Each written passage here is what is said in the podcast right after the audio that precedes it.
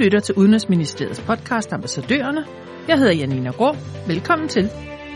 I denne podcast skal vi til Afghanistan med den danske ambassadør Michael Lund Jeppesen.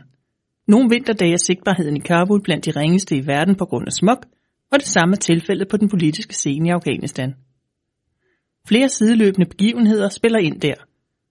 Der blev for det første afholdt præsidentvalg i Afghanistan i september, men resultatet er endnu ikke blevet offentliggjort. For det andet forventes USA at reducere sin militære tilstedeværelse i Afghanistan, hvilket giver plads til regionale magter som Kina, Rusland og Pakistan. Præsident Trump har for nylig meddelt, at USA genoptager forhandlingerne med Taliban. Et emne, vi selvfølgelig kommer ind på. Og endelig ser vi på, hvor Afghanistan måske står et år frem i tiden. Velkommen til dig, Michael Lund Jeppesen, som er med på telefon fra Kabul. Vi går lige på med den første af de tidligere nævnte begivenheder, nemlig præsidentvalget i Afghanistan i september, hvor resultatet stadig er en velbevaret hemmelighed. Hvorfor er det så sprængfarligt, og hvad kan konsekvenserne være for Afghanistans umiddelbare fremtid? Så valget er sprængfarligt, fordi at øh, præsidentembedet i øh, Afghanistan er, er et meget stærkt embede, og, og præsidenten i Afghanistan har, har meget magt og langt større magt end, end parlamentet. Så det er det, man kalder et præsidentielt øh, system her i Afghanistan, og derfor er der selvfølgelig meget på spil. Øh, problemet med, med valget i september var nok i virkeligheden mest de forudgående valg, hvor der har været udbredt valgsvindel, og det betyder, at øh, både vælgerne, men i høj grad også kandidaterne, har stor mistillid til, til valgsystemet her i Afghanistan, og, og derfor har der været en del mistænksomhed og uenighed om, hvordan man bedst øh, fik gjort valgresultatet op. Og hvad kan konsekvenserne være for Afghanistans umiddelbare fremtid, tænker du? Altså det er jo vigtigt, at øh, den kommende øh, præsident for Afghanistan og den kommende regering, som præsidenten vælger, er en øh, legitim regering, og en regering, der, der er bredt respekteret, fordi øh, Afghanistan forhåbentlig står over for øh, fredsforhandlinger de kommende måneder med Taliban, så man kan få gjort en ende på, på de seneste øh, mange års øh, konflikt her, her i landet. Kan den afghanske regering blive siddende lige så længe, som det er nødvendigt, eller er der også en udløbsdato på den nuværende regering? Nej, altså den, den nuværende regering sidder indtil der er er udpeget en ny regering, øh, det vil sige, når, når der er kommet et valgresultat, og en ny regering kan, kan udpeges. Indtil da er, er den nuværende regering øh, en, den, den fungerende regering, og, og sådan er det nødt til at være i et land, hvor man ikke kan have et, et vakuum, og i et land, der er i konflikt, som Afghanistan er. USA ønsker at reducere det amerikanske militære engagement i Afghanistan. Det vil få en række konsekvenser, først og fremmest for afghanerne selv, men også for de internationale styrker og civilsamfundet. Her koncentrerer vi os i midlertid om de regionale magter, som for eksempel Kina, Rusland og Pakistan. Hvad er deres særlige interesse i USA's udmeldinger om en reduceret tilstedeværelse i Afghanistan? Altså jeg tror, det, det der er fælles for de fleste regionale magter og de, de lande, du nævner her, det er, at der er ikke nogen af dem, der har interesse i, at tingene bliver endnu værre i Afghanistan, end, end de er i forvejen. Altså jeg tror, alle frygter, øh, at Afghanistan skal udvikle sig med, med en ny borgerkrig, som, som det var tilfældet i 1990'erne, efter øh, Sovjet havde forladt øh, Afghanistan, og efter nogle meget blodige år med, med, med krig.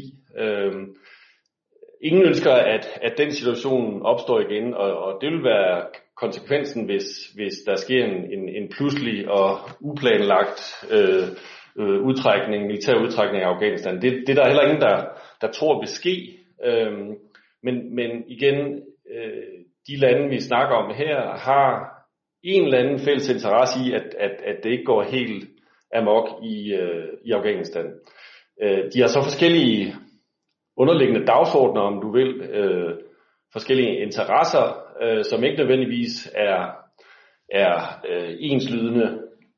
Men man kan sige, øh, Kina øh, kan frygte for, at ekstremistiske muslimske grupper i Afghanistan øh, kommer til Kina og begynder at Øh, have omgang med, med nogle af de muslimske befolkningsgrupper, der, der er i Kina, og, og som øh, Kina har visse udfordringer med for øjeblikket, altså øh, dem, der hedder uigurerne i Xinjiang-provincen i, i Kina, og som, som har det svært øh, under det øh, kinesiske øh, styre. Og øh, det der er ikke ret mange, der, der er opmærksom på, er, at, at Afghanistan har jo grænse direkte op til, til Kina. Og ikke nogen lang grænse, den er kun 96 km, men der er faktisk en grænse.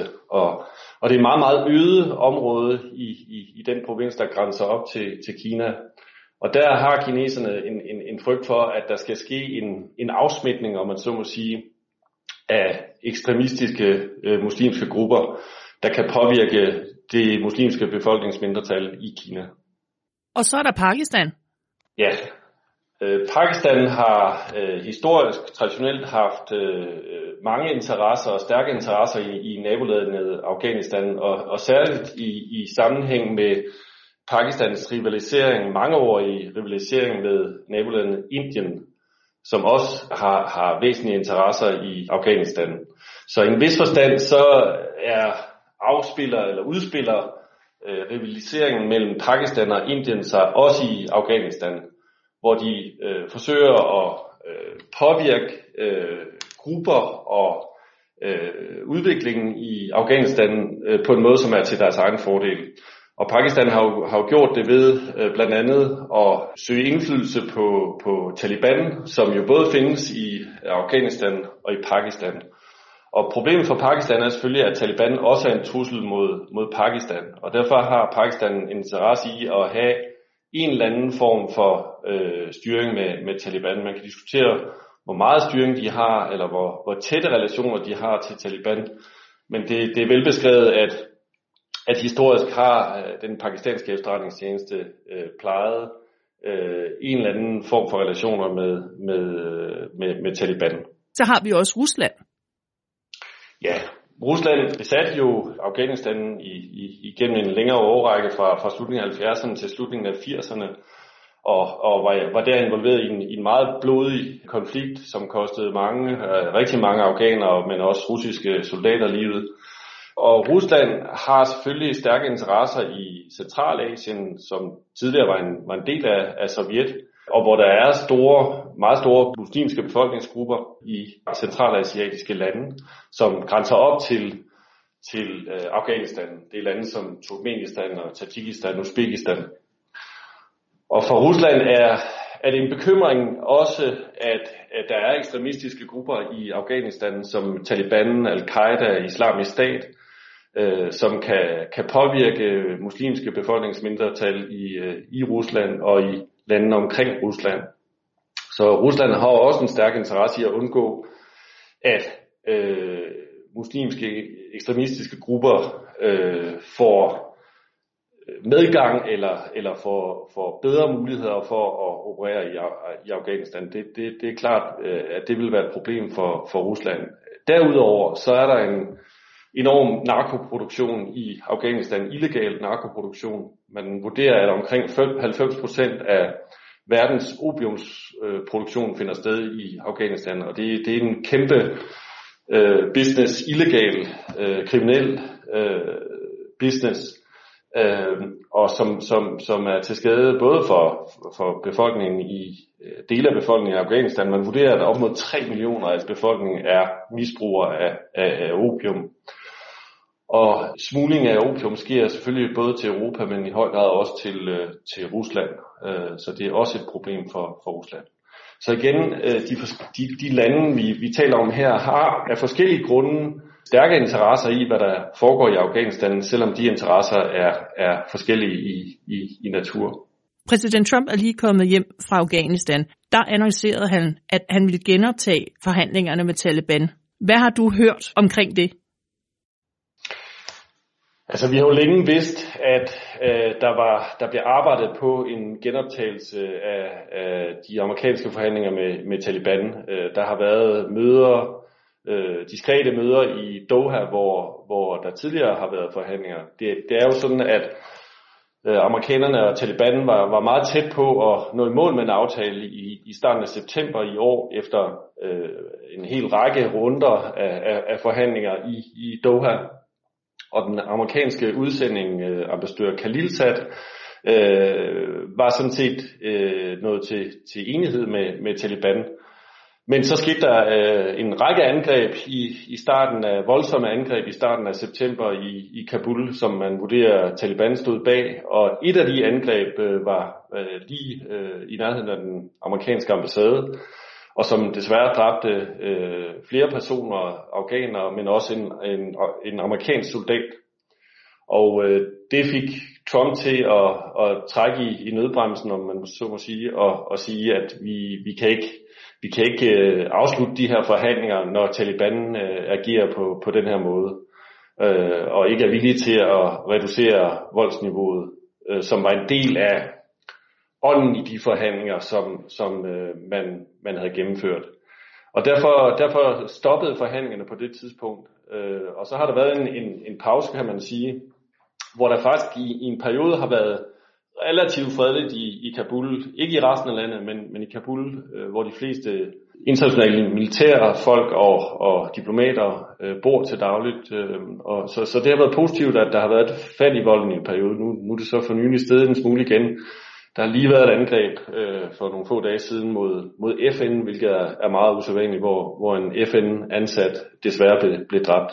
Men man kan sige, at det, det der så åbenbart er ved at ske nu, det, det, det var sådan set ventet, at, at på et eller andet tidspunkt, så vil der øh, ske en genoptagelse af forhandlinger mellem USA og Taliban, og jeg tror de fleste er enige i, også her i Afghanistan, at, at det er den eneste øh, vej frem. Og, og det der skete for god uges tid siden, det var, at øh, der blev lavet en, en fange gisseludveksling mellem USA og Taliban, hvor øh, to professorer, der havde arbejdet på, på det amerikanske universitet her i Kabul, den ene australier, den anden amerikaner, de, de blev øh, frigivet, plus omkring 10 øh, afghanske øh, officerer. På den ene side, og på den anden side så fik øh, Taliban løst, løsladt tre højtstående Taliban-fanger fra det såkaldte øh, Haqqani-netværk. Og den, den udveksling, kan man sige, var, var vigtig som en, et tillidsskabende skridt mellem den afghanske regering og, og Taliban, og indirekte også mellem USA og Taliban, fordi det var USA, der i høj grad havde samarbejdet med den afghanske regering om at, at få den her udveksling øh, på plads. Så man kan sige, at det var, det var ligesom forløberen til det, Trump meldte ud, at, at nu er USA klar til at genoptage øh, forhandlingerne med, med Taliban. Øh, men, men den her gang, og det skal man lægge mærke til, men, en, meget klar understregning af, fra Trumps side, at det, det er en betingelse for USA, at, at en ny aftale skal indeholde en våbenhvile. Det er et helt afgørende punkt for, for USA, og spørgsmålet er, om Taliban er villig til at øh, på nuværende tidspunkt at indgå en, en våbenhvile, og hvilke betingelser der vil være forbundet med øh, indgåelse af en våbenhvile.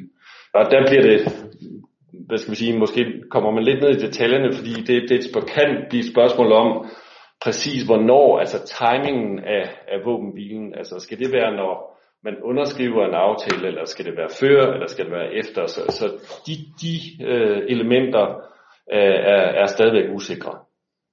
Her til sidst, tør du komme med et bud på, hvor Afghanistan står et år ude i fremtiden?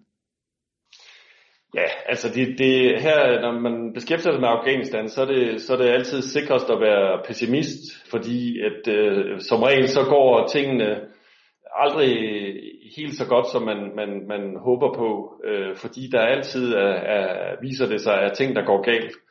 Øh, og det man skal være opmærksom på, det er øh, spoilerne, altså dem, der gerne vil have udviklingen, en, en, en, en eventuel positiv udvikling til at, at køre i grøften. Og det er jo for eksempel terrorgrupper som øh, Islamisk Stat og Al-Qaida. De øh, lever af kaos, som man så må sige, lever af det kaos, der, der eksisterer, eller har eksisteret i, i hvert fald i dele af Afghanistan i en, i en årrække. Og, og det hænger igen sammen med blandt andet øh, narkoproduktionen, som er med til at finansiere de her terrorgruppers aktiviteter, finansiere deres våben osv. Og jo mere kaos der er i dele af Afghanistan, jo, jo større muligheder har de for at operere og for at, at, at, at tjene penge øh, på blandt andet narkoproduktion og kidnapninger og, og andre ting. Så, så man kan sige, der er, der er mange spoilere. Øh, der er også nogen, der vurderer, at Iran har en interesse i, at tingene kører skævt, især hvis det går ud over USA. Så, så man kan sige, at Iran kan måske bruge øh, Afghanistan som en, en måde at, at genere øh, USA på. Så, så der er masser af kilder til usikkerhed og til, at ting kan køre af sporet.